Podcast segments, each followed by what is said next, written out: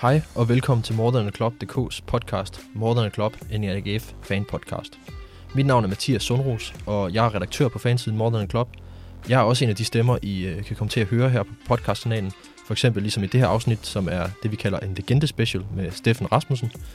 Øhm, vi på More Club.dk har ligesom et ønske om, i, i forbindelse med, at vi har lanceret den her podcastkanal, at bringe alle jer med AGF-tendenser derude endnu tættere på Danmarks fedeste klub – Derfor vil vi i den her kanal komme med forskellige indhold lige fra fansnakken med Jonas Ahmed, som var det første, vi ligesom udkom med, hvor holdets præstationer, forskellige emner og især det med at være AGF-fan bliver vendt i hyggelige samtaler med relevante personer, såsom Anja Beikes, som var med i første afsnit, som er formand for AGF Fanclub Aarhus, lige til interviews med aktører i omkring klubben, såsom den her med Steffen Rasmussen.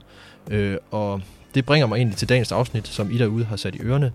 Det er nemlig en legende special, som jeg nævnte, med ingen ringer end Steffen Staff Rasmussen og består af en snak om Steffens karriere, tiden efter og nogle af de spørgsmål, I derude har stillet videre til Steffen inde på vores Facebook-sider, morethanclub.dk og AGFFan.dk og på vores Twitter, snabelag MTAC, alle sammen stort, og så NU med lille.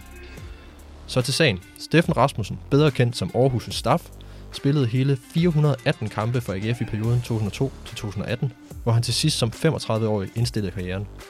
Steffen er født i en lille by med navn Ørum og startede fodboldkarrieren i Steva BK og sluttede den som sagt i AGF.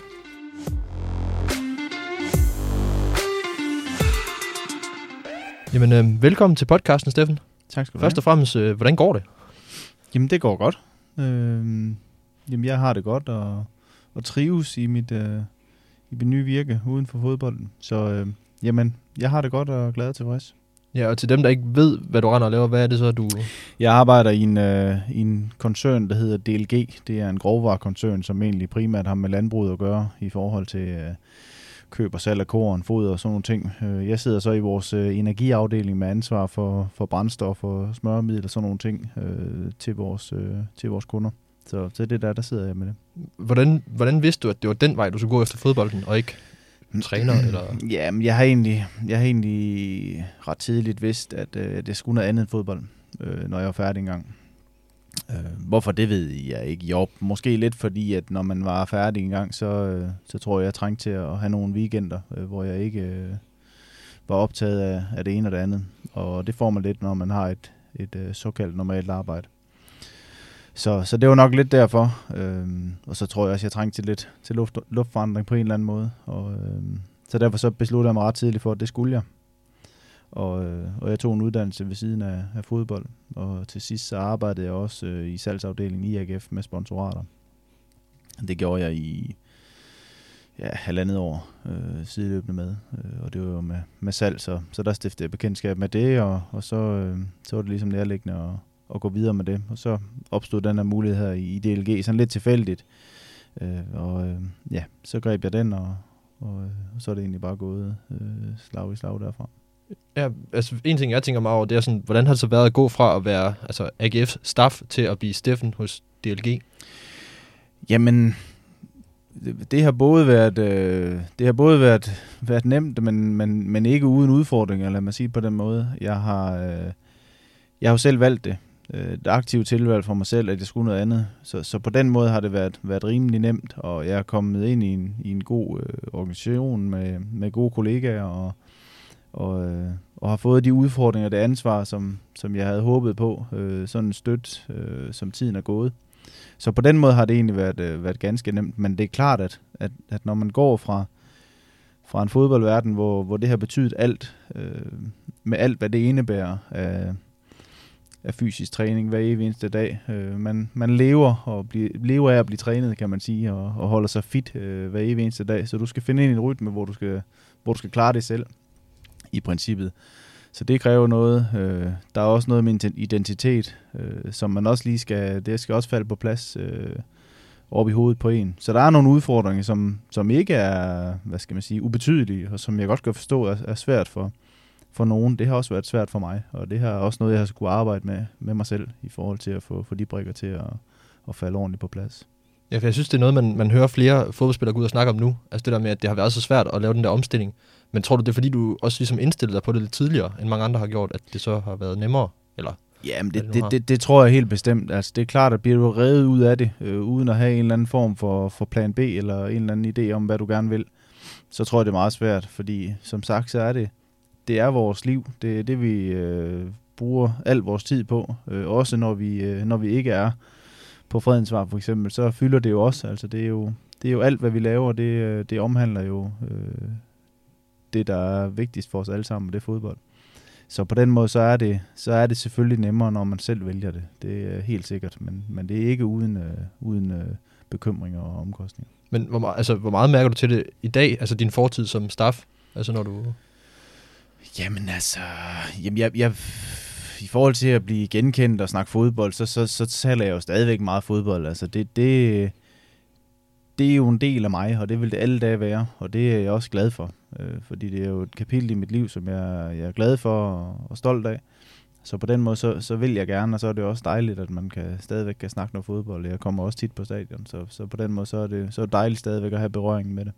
Okay, har du så stadigvæk også noget forhold til AGF den dag i dag? Altså, Ja, selvfølgelig har jeg det. Altså, jeg er jo ikke, øh, der er jo ikke, øh, der er ikke andre, andre klubber for mig, der, der, der tæller en, en AGF, så det er jo, jeg er jo helt vildt glad for, at det går godt lige nu. Altså, det, det betyder sindssygt meget for, for klubben, for fansene, for byen, men, men øh, også for mig selv. Jeg kan mærke, at det, det, det bliver jeg glad over. øh, ja, en ting i forhold til det, der kunne jeg også godt tænke mig at høre, altså i forhold til, til sidste sæson. Hvordan oplevede du lige den sæson? Ja, men det var jo det var jo virkelig, virkelig flot sæson, øh, og man har virkelig, virkelig gang i noget spændende øh, derude, og der er bund i, der er bund i det hele. Det øh, det er ikke kun lige nogle sporadiske kampe, hvor det går godt. Altså det er, der er et bundniveau, som, som ser fornuftigt ud. Gode faciliteter på Fredensvang, god økonomi i klubben og styr på organisationen, og der er rigtig mange ting, som, som hænger sammen. Og det er jo også sådan nogle ting, der skal til for, at du kan lave et, et fodboldhold, som er godt, og få en kontinuitet i det, som, øh, som er fornuftig. Ærger det dig på nogen måde, at du ikke er en del af det hold, der er nu, for eksempel? Jeg ved ikke, om det ærger mig. Altså, jeg, jeg, jeg ved jo, hvordan, hvordan det er, når man, når man øh, når, når tingene går, går godt, men også når det går dårligt. Men når det går godt, så ved jeg, hvordan det er, så derfor så vil man jo altid gerne være en del af det. Øh, omvendt så, øh, så, så, som jeg sagde før, så skal der også være nogle forudsætninger for, at, øh, at det kan gå, som det går nu. Og de var ikke til stede dengang, at, øh, at jeg var der. Så, så øh, det er ikke sådan, jeg ærger mig over det egentlig. Jeg, jeg glæder mig over det. Øh, jeg kan måske ærge mig over, at jeg ikke øh, fik vundet den pokal i 16. Det er måske noget, jeg kan ærge mig over. Men, men altså, det er jo sådan, det er. Altså, jeg synes ikke, jeg kan sidde tilbage med, med en fornemmelse af at sige, at øh, man ikke gjorde det, man kunne for, for at få det i hus. Så, så, men det er måske det, jeg, der, der jeg lige mangler. Det er lige at have vundet et eller andet. Det kunne jeg godt tænke mig.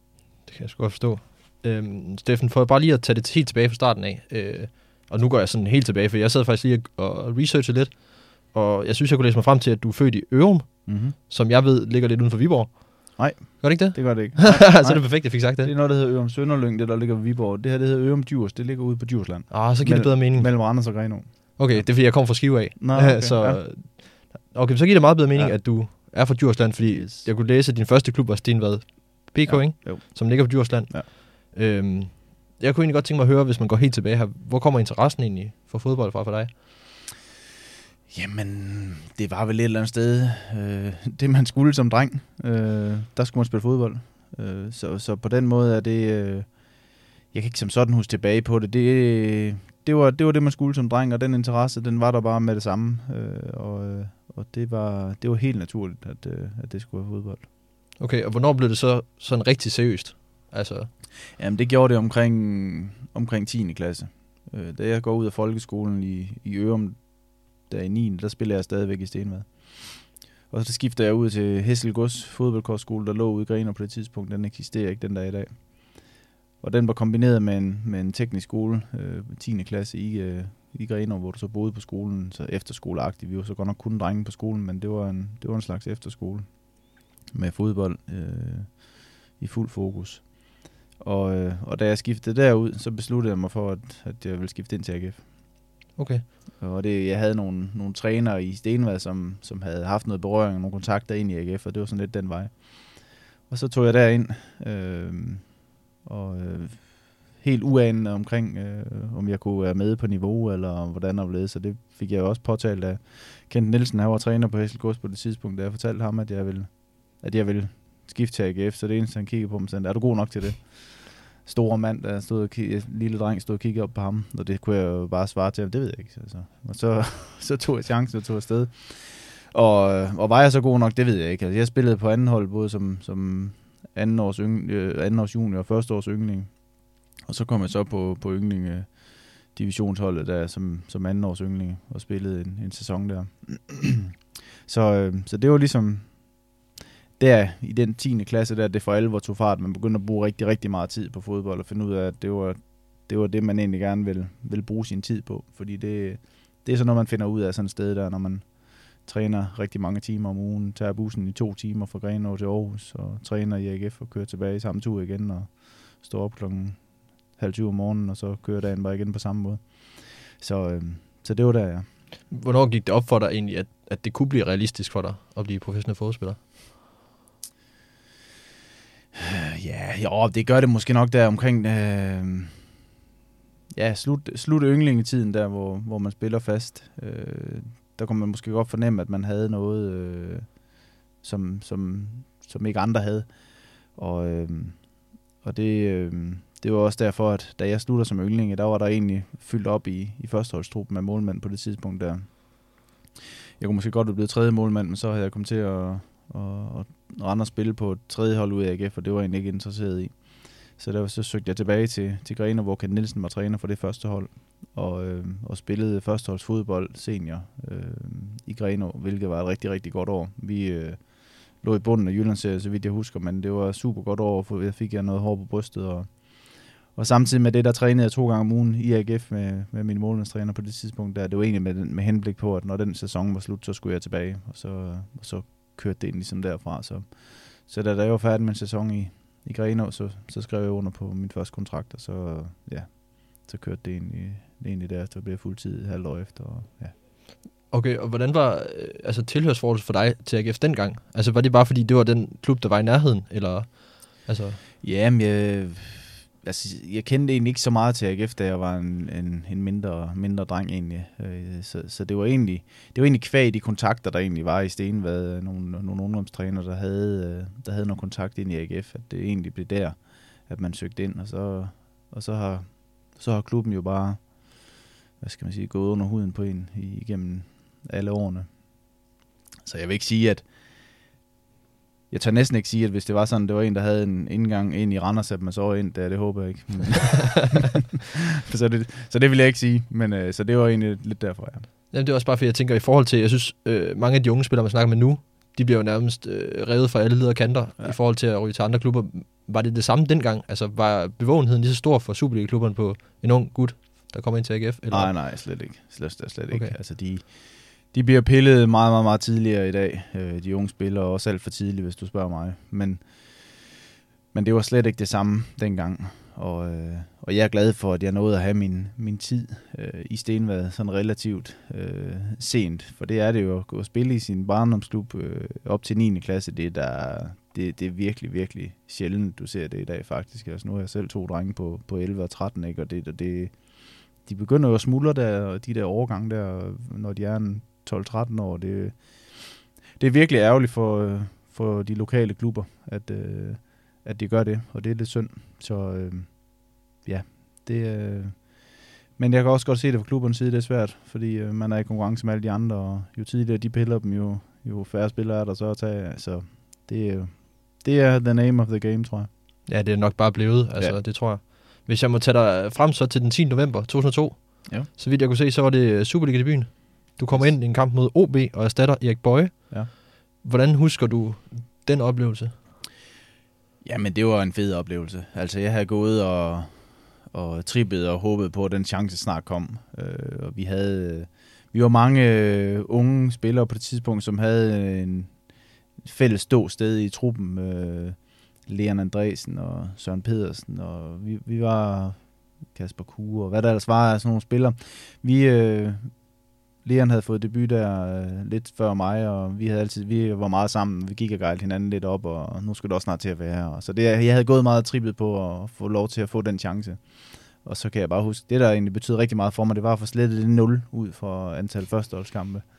Og så øh, komme ind og få bevist sit værd, og, og lige mærke suset. Det var, det var en fed oplevelse, det var det. Jamen, det må også være ekstra specielt, tænker jeg, som målmand. Altså, fordi du, du bliver jo ikke lige skiftet ind de sidste 10 minutter af en kamp. Altså, det er jo sværere at få slettet det 0, når du egentlig skal ind og stå. Ja, ja, men det er, det er også rigtigt. Så, så på den måde, det var også derfor, at, at det var så... øh, Det var, så, det var så fedt. Altså endelig så, så lykkedes det, når man jo, som du selv siger, det er jo, det er jo svært, for der skal jo tit og ofte en skade til eller et eller andet, så, så på den måde, så, øh, så var det fedt, og derfor så ved man jo også, at man er jo nødt til bare, når man får den chance, så er det med at bevise, at man, at man kan. Ja, og så vidt jeg husker også, og kunne læse mig frem til, så tager du også chancen derefter. Altså, du bliver jo forholdsvis fastmand, ikke? De næste øh, halvanden sæson i hvert fald. Jo, jeg, jeg, jeg, jeg spiller jo resten af kampene det efterår der. Ja. Øh, og så, så foråret efter, der starter jeg faktisk ikke. Der starter jeg ikke Bøje faktisk. Og så bliver han så skadet igen en, to kampe ind i foråret eller sådan et eller andet. Og så spiller jeg så derfra. Ja, fordi Ja. ja. jeg læser, så var der en periode, hvor Rune Pedersen Ja. kom til at stå, hvor du så røg lidt ud igen. Ja. Var det skader, eller var det... Øh... Nej, der blev jeg simpelthen sat af. Øh, Rune var sådan, øh, Rune var en virkelig dygtig målmand og en stor konkurrent til mig, og, og, og var, øh, var heldigvis en, en god kollega også, som vi, vi havde det godt sammen. Og, øh, og det har egentlig, det har han altid gjort en dyd ud af, at dem, som, som jeg har haft som, som konkurrenter, for det er det jo, at dem skulle jeg have haft, have det godt med. Øh, jeg skulle kunne øh, hygge mig med dem, øh, når vi trænede. Jeg behøvede ikke at sidde og spise aftensmad med dem, øh, når vi ikke øh, var til fodbold, men jeg skulle kunne have det sjovt med dem, jeg skulle kunne hygge mig med dem. Og så må vi kunne skille tingene ad. Øh, det er jo ikke min skyld, at øh, jo, det er min skyld, jeg spiller, fordi så er det fordi, jeg har gjort det godt. Men det er jo trænerens valg. Så kan man vælge at være sur på træneren øh, og, og fortælle ham, hvad han består af. Men det skal ikke gå ud over det forhold, som vi har, fordi vi skal have et, et træningsmiljø og et kompetitivt miljø, som er sundt. Så det har jeg egentlig altid gjort en dyd ud af. Men Rune var, var, en, var en god målmand og en god konkurrent, god kollega. Og, øh, og han gjorde det godt og pressede mig meget. Så det var, det var fordi, jeg blev, jeg blev sat af en, en, øh, en halv sæson der. Sådan var det jo også, og det er jo også fint, og det skal også være til. Øh, for det handler om, at man kan, man kan rive sig selv op og, og kæmpe videre, og så sørge for at vinde den plads tilbage. Ja, for jeg skulle til at spørge, hvordan du taklede det. Altså, fordi det må da også være svært, det der med, at man føler endelig, at nu er man oppe at stå, og så ruller Ja. man lige pludselig af. Jamen, Øh, Jamen det er det da også, men, men om man så ved man jo også, at det, det er en del af, af gamet, og, og hvis, jeg tror på, hvis man, hvis man spiller hver gang og føler sig alt for sikker, så, så mister du også din skarphed. Altså du bliver nødt til at blive presset i et eller andet omfang, for det kan ikke, du kan ikke hele tiden selv sørge for at presse dig selv. Der bliver nødt til at være en eller anden form for, for træningsmiljø, der gør, at du, øh, du holder dig skarp. Så for mig har det været ganske naturligt, og, men det er også fordi, jeg har jo jeg har et konkurrencegen, som gør, at når der kommer nogen ind, som, som truer min plads, så har jeg altid haft den, hvad skal man sige, tilgang til det, at øh, når, så, så tager vi kampen op, og så må vi, øh, så skal vi vise, hvem der er bedst. ja. Jamen, altså, nu, øh, nu skal jeg selvfølgelig ikke have dig til at kommentere på, hvem der er målmand i AGF nu, og hvem der bør være, og sådan noget. Men altså, det er også en ting, som i hvert fald PC, når jeg har snakket med ham, har nævnt. Det der med, at i forhold til Eskelinen, så manglede der konkurrencen. Mm. Og det er derfor, man har hævet mand ind. Så det betyder ret meget, det der med, at du ligesom føler, at du har en, du skal slå, eller hvad, for at kunne nå. Jamen helt sikkert. Det skærper på alle områder. Altså det, det, det gør det.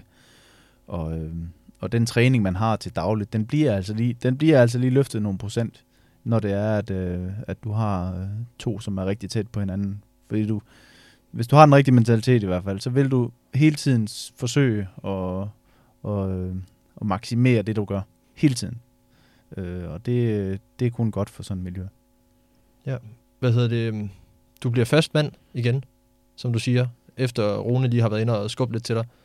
Øh, så kommer der jo noget, man helst ikke så meget gerne vil snakke om, men der kommer den første nedrykning. Øh, hvordan husker du tiden omkring det dengang, og reaktionerne på det?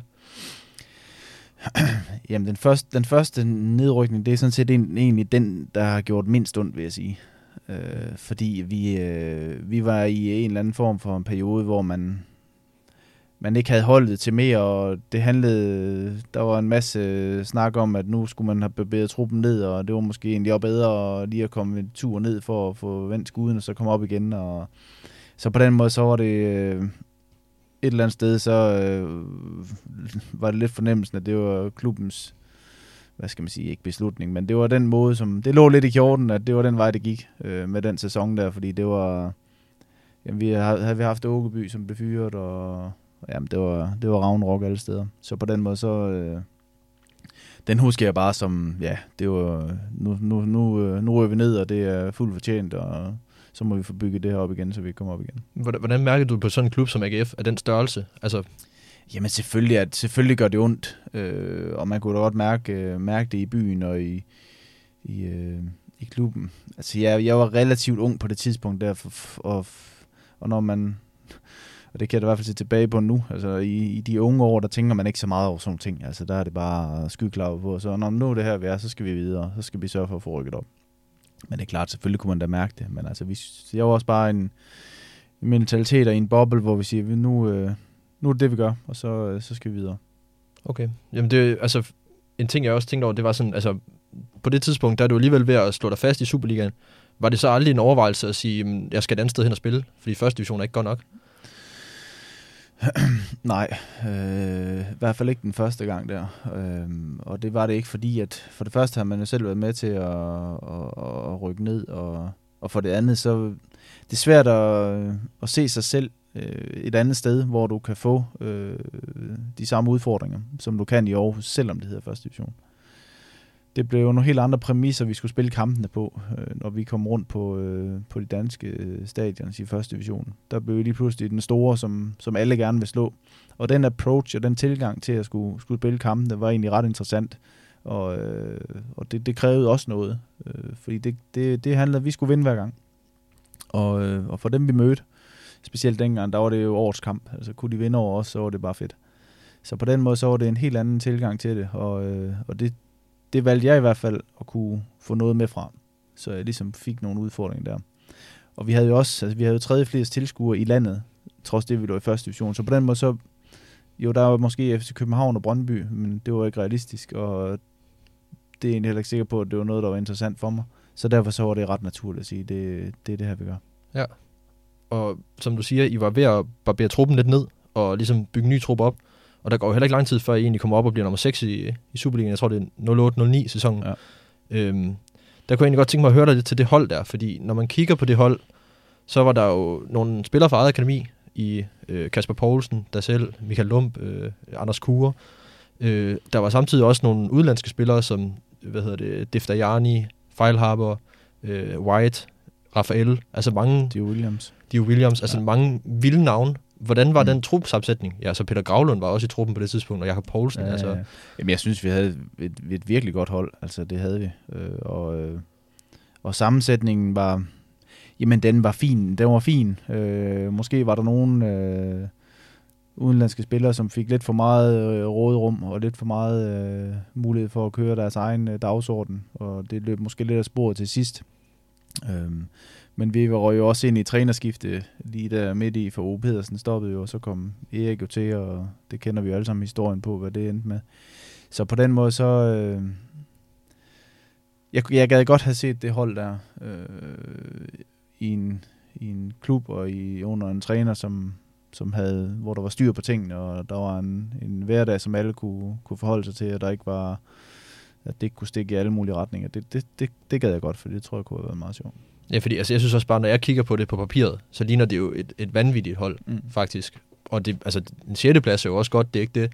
Og I blev også, altså, som, der var jo snak om, I var Superligans bedste hold fra i hvert fald ikke Rasmussens tid. altså, ja, ja. Men, men altså, ja, men det er rigtigt. Altså, det, det, jeg synes også, det var, det var et godt hold, men altså, det klinger jo hult, når man, når man ender med at rykke ned med det øh, ja, året efter. Ikke? Altså, så, er det jo, øh, så er det jo håbløst at sidde og snakke om sådan noget, og det er jo det, der er så frustrerende nogle gange. Men hvordan forholdt man sig til det? Fordi det må da også have været svært at gå fra at tænke, at man er på så godt et hold, mm. til man rent faktisk lige pludselig kan rykke ned. Ja.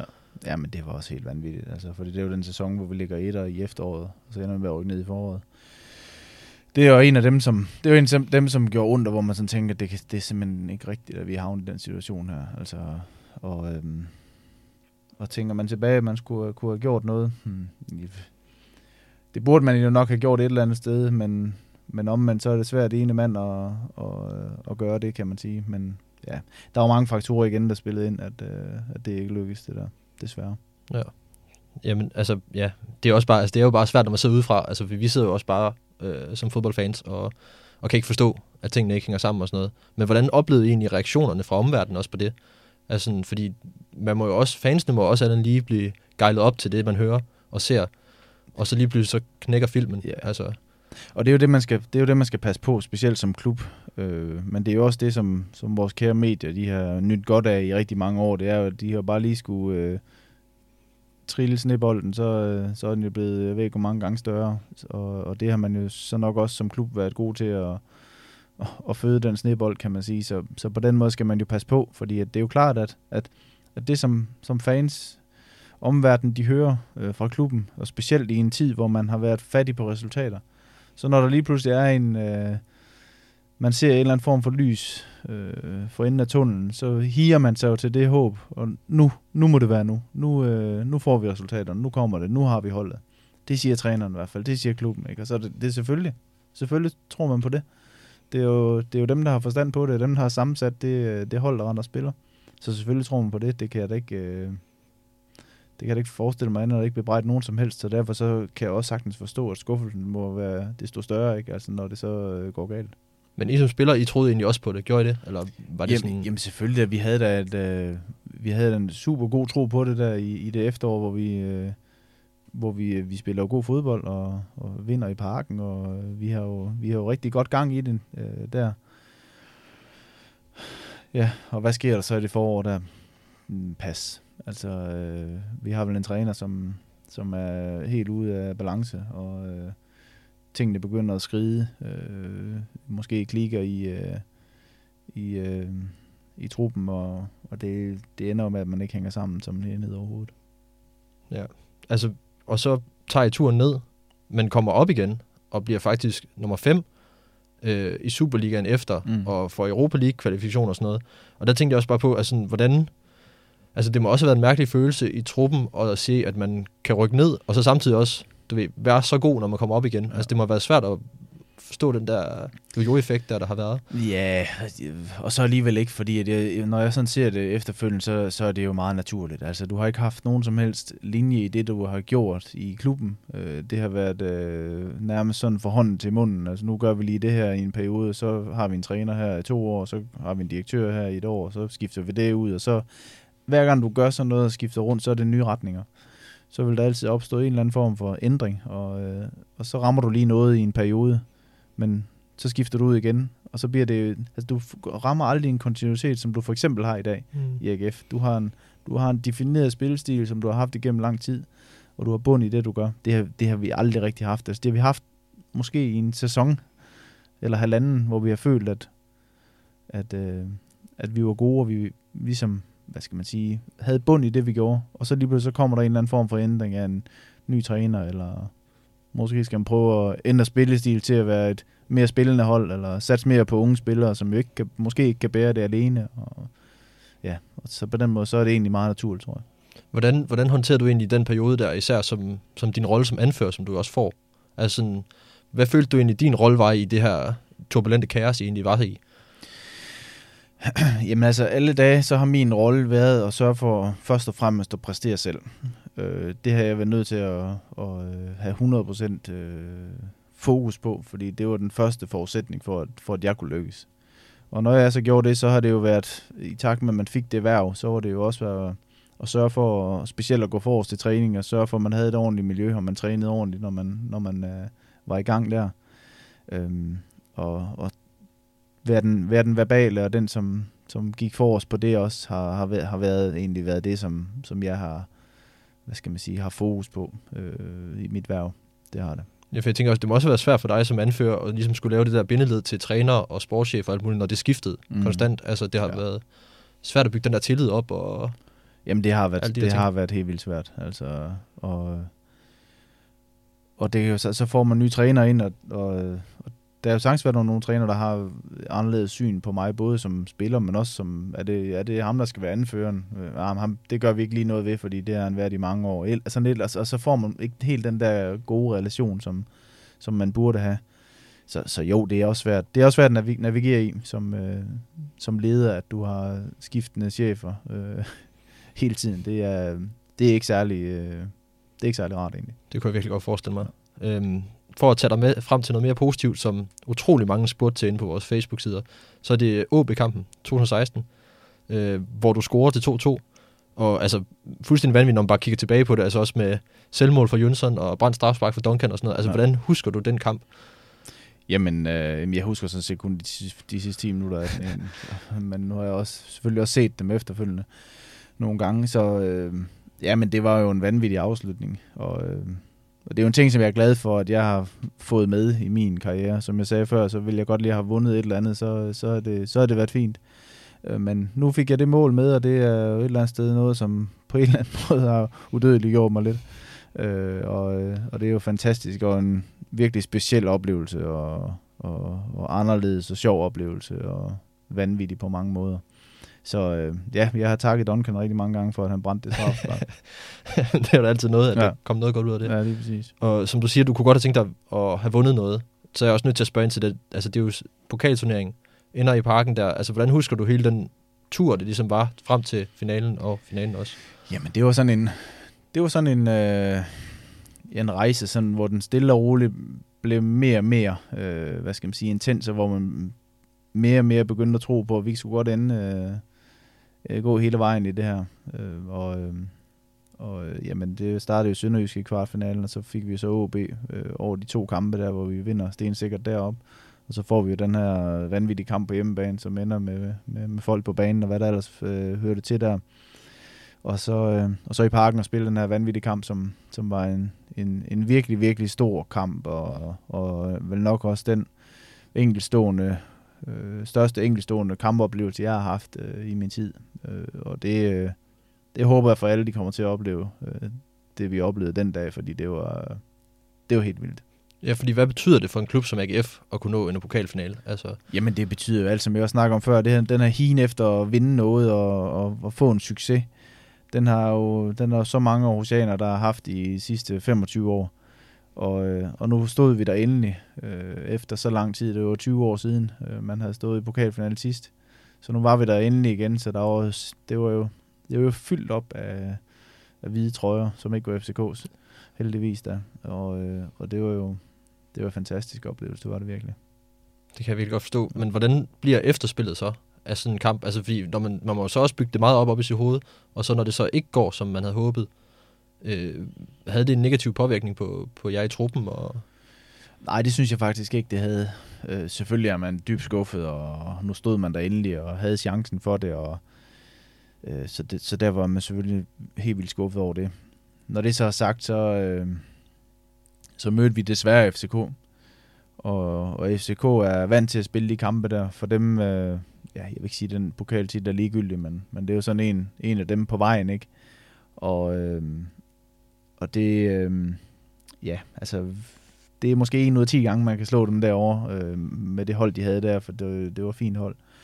Og det var ærgerligt, det ikke var den ene gang, men, øh, men når skuffelsen så har fortaget sig, og man sådan lige kigger på det udefra, så, øh, så synes jeg, at vi havde stor ære af den kamp, og vi gjorde egentlig, gjorde egentlig det, vi kunne, og, og spillede egentlig øh, lige op med FC København, og havde vores momenter i kampen, og det var små ting, der sådan lige var med til at tippe den over til, til deres fordel, som jeg så ser det dengang, og ja, så det, ja, selvfølgelig er man skuffet, men, men øh, jeg synes, vi gjorde, øh, gjorde det, vi kunne.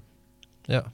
Øhm, efterfølgende, så begynder din spilletid jo det stille og roligt at fase ud, da blandt andet Jovanovic kommer til og sådan noget. Hvordan var det så?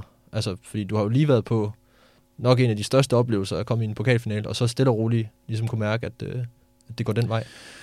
Øh, jeg vil sige, at øh, det der sådan vendte det, det var før pokalfinalen. Altså, det var da jeg fik, øh, da Glenn kom ind som træner. Fordi jeg havde haft en rigtig træls periode under Vihorst med skader, og, og det var virkelig, øh, ja, det var en træls periode, og det, det, det kørte ikke særlig godt. Og jeg var meget i tvivl, og overvejede egentlig, om jeg, jeg skulle fortsætte dengang. Øh, så, så der gik jeg allerede, der gik jeg nogle tanker med, at øh, er det slut det her, fordi det gider jeg ikke blive ved med at have det sådan her, have ondt hver evig eneste dag, og være begrænset i alle mine bevægelser og alting. Øhm, og så, øh, så kom Glenn til, og øh, Glenn øh, havde jeg en masse samtaler med, og Glenn var, var virkelig god at tale med, og han havde forståelse for min situation, og havde respekt for den, jeg var, og, øh, og respekt for, øh, for min rolle i truppen. Og øh, så derfor så, øh, så var det sådan et vendepunkt i forhold til at, at kunne, kunne få noget ekstra ud af de sidste år. Øh, og der blev, øh, vi fik sat et, et godt program op for mig, hvordan jeg skulle komme videre i det her, og fik også sat noget mere skik. meget mere skik på vores styrketræning og fysisk træning i den periode, og det hjalp mig rigtig meget. Og, øh, og det gjorde, at øh, altså, de år, jeg havde der, øh, jeg startede også med at spille under Glenn, og, øh, og det var egentlig ham, som, som satte mig af øh, i den periode. Men de år, jeg havde der, var, var virkelig, virkelig gode. Øh, dem husker jeg virkelig tilbage med glæde. Altså, jeg havde en super god fysisk form, og var, var, øh, var godt med, og, og havde en god rolle i truppen, og, var en god træner der, så det var, det var, det var rigtig fint. Øh, og Jovanovic, ja, han kom, men altså, jeg er jo heller ikke, øh, øh, hvad skal man sige, jeg er jo heller ikke naiv. Jeg ved jo også godt, at min dåbsattest begyndte jo at, at tikke øh, den forkerte vej, hvis man sig, kan sige det på den måde. Og øh, så, så det var egentlig, det var egentlig fint nok. Altså, jeg tror, hvis du spørger Jovanovic, så tror jeg, at han vil sige, at, øh, at jeg gav ham kamp til stregen. Øh, og det følte jeg virkelig, jeg gjorde. Og øh, så på den måde, så, øh, så, var det, øh, så var det meget naturligt. Men du kunne faktisk godt sætte dig op til den der med, at om ikke andet, så er det i hvert fald din rolle i truppen, mm. og det med at skulle ja, sætte dig op mod en Jovanovic og gøre ham så god som muligt og sådan noget. Ja. Jamen det synes jeg godt, jeg kunne, og jeg havde et, et stort mandat fra Glenn i forhold til at, at, at have en stemme og være en af dem, som gik forrest, og en af dem, som blev lyttet til, og det blev, blev jeg virkelig også, og det, det var, det var, øh, det var egentlig ikke så, så svært, men det var en god tid. Det var godt. Og så går der, altså til sidst så er vi jo i en kamp i Silkeborg, så vidt jeg kunne se, 30. april 2018. Ja som bliver din sidste kamp efter 418 kampe og over 90 rene buer. Altså, hvordan var den oplevelse at gå ud fra den kamp, tænker jeg især? Øh, jamen, det, selvfølgelig var det specielt. Øh, jo, jeg, jeg var egentlig bare rigtig glad for, at vi har vundet kampen. Mega stort over Silkeborg, det var dejligt. Og, øh, og jeg havde været så heldig, det var jo under David. Øh, øh, en træner, som jeg i øvrigt heller ikke øh, har noget som helst dårligt at sige om. Øh, ham var jeg virkelig glad for. Det var kort tid, jeg havde ham, men, men ham var jeg virkelig glad for. Øh, og jeg var bare glad for, at den chance kunne lade sig gøre, fordi det er jo ikke givet. Altså, vi spiller jo øh, professionel fodbold, så derfor så, øh, fordi jeg har været i klubben i så mange år, så øh, giver man jo ikke bare mig øh, fem minutter, fordi man synes, jeg er en flink og rar mand. Så øh, omstændighederne var heldigvis til, at det kunne lade sig gøre, og jeg kunne komme ind og tage afsked med, med de øh, fantastiske fans, der var med på udebanen der. Så det var en, det var en stor oplevelse, og, og dejligt lige at komme ind og lige at vise, at man kan være med, og, og så også lige øh, sige sidste farvel. Det var en fed oplevelse. Et kæmpe spørgsmål, jeg har her, det er jo selvfølgelig, hvad vil du huske din tid for i AGF? altså, det er måske svært at sammenfatte til noget kort. Ja, det er det, det er det lidt. Altså, jeg føler, at jeg, jeg, har kunne, jeg har kunne være på toppen i rigtig mange år, og det synes jeg er en præstation i sig selv, og det er, det er jeg stolt over, fordi det er ikke, øh, det er ikke bare lige til at, at, øh, at træde ind på, øh, på den største scene i Danmark, og så, og så blive der i en klub som AGF i så mange år, så det er jeg glad for. Jeg er også glad for, at det, det blev i AGF alle de år, for jeg ser stor værdi i at kunne have været i klubben i så mange år, og jeg vil gerne huske som, som en, en ren AGF og en, som, som har været øh, virkelig lojal for klubben øh, i alle årene.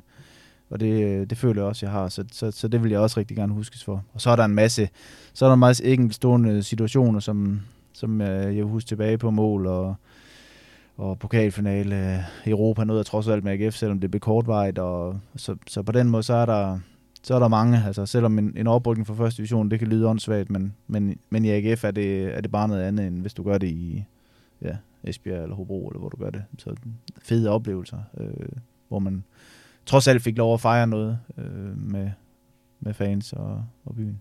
Altså nu siger du også selv, at det betyder meget for dig at være en ren AGF'er og sådan noget.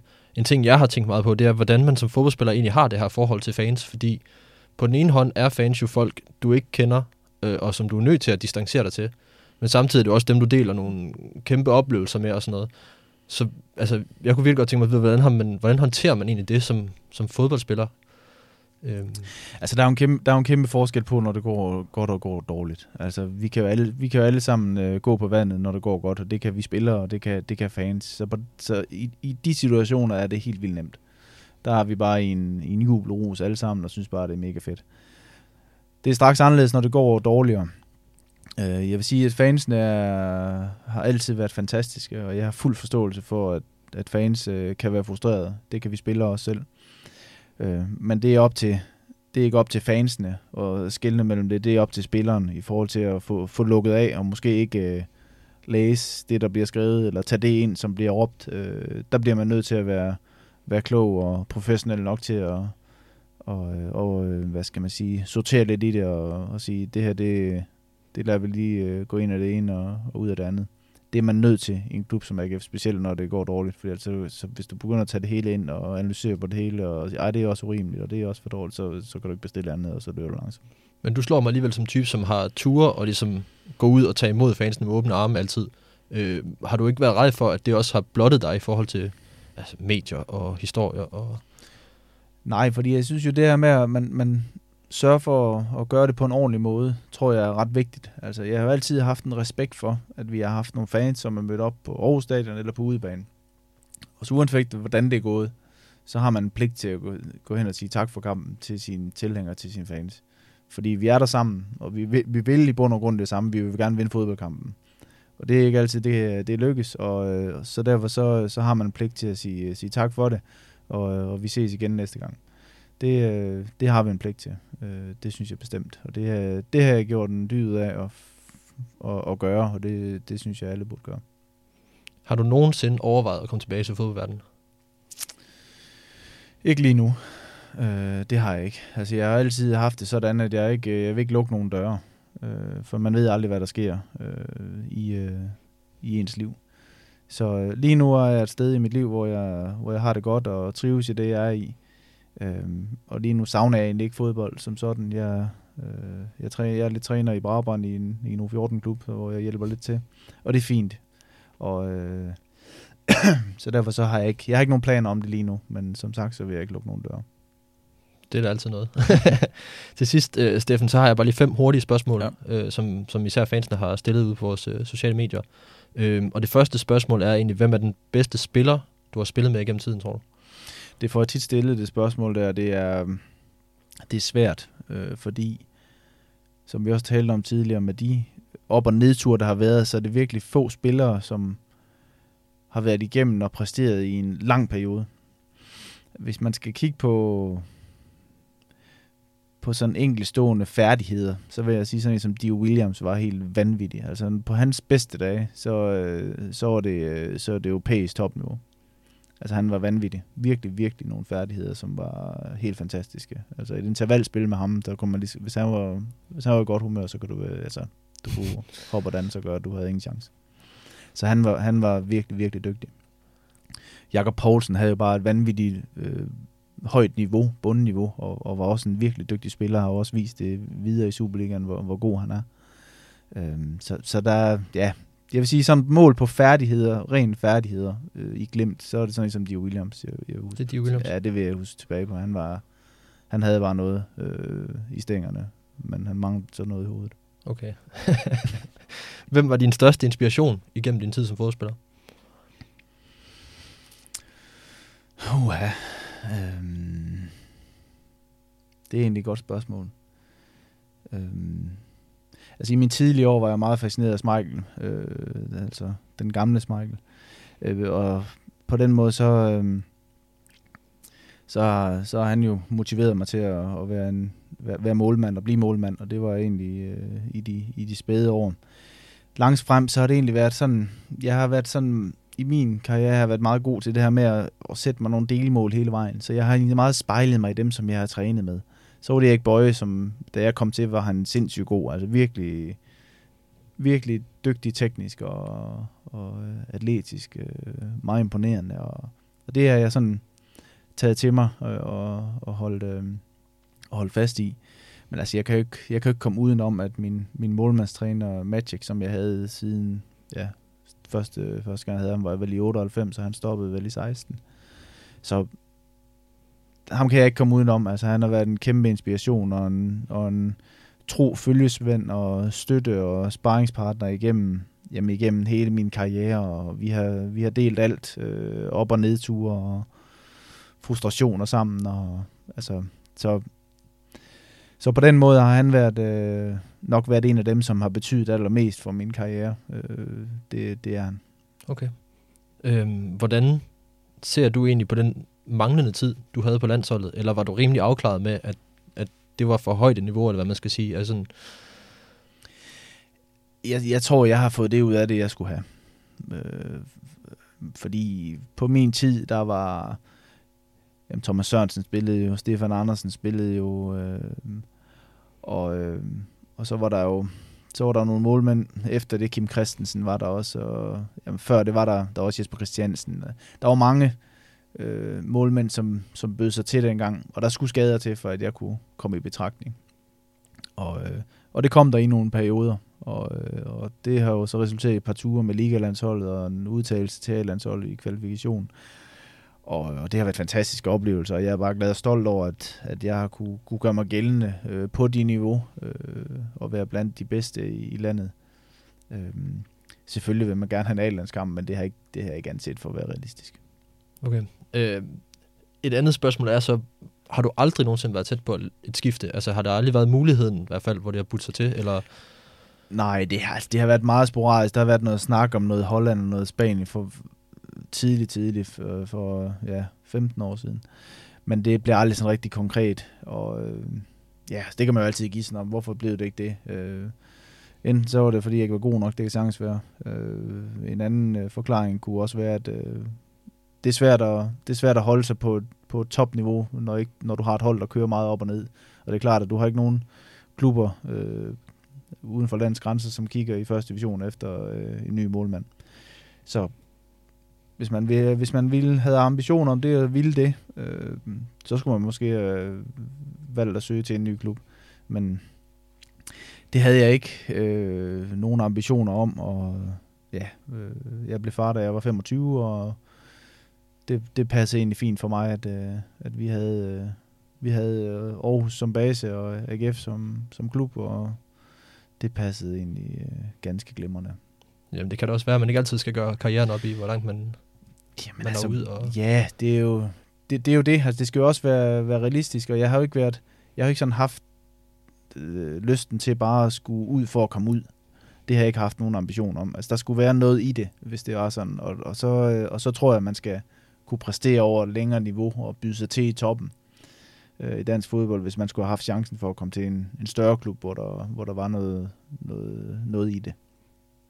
Sidste spørgsmål, Steffen, det er egentlig mere, øh, hvis du skulle give et råd til en, der stod foran og jagte en karriere som professionel fodboldspiller, hvad vil så være dit råd til den her unge person?